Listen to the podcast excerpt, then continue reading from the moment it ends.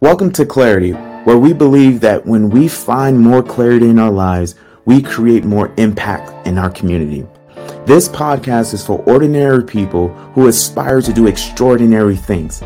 I'm your host, David Prosper, and my personal mission in life is simple help people find more clarity to create more impact. I'm the son of two Haitian immigrants who grew up in poverty, lack, and limitation. My mother's last words before she passed were, I wish I did enough before she died. Those words have led me to become obsessed with finding what keeps people back from living a fulfilled and meaningful life.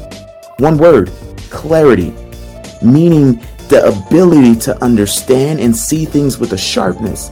As a business and life strategist, I help my clients, organizations, and friends find clarity to grow exponentially, breaking past their perceived limitations.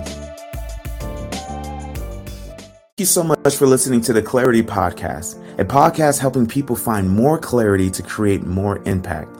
Leave a review, share it with a friend, and subscribe today. Remember, with more clarity comes more impact. Be impactful, my friends.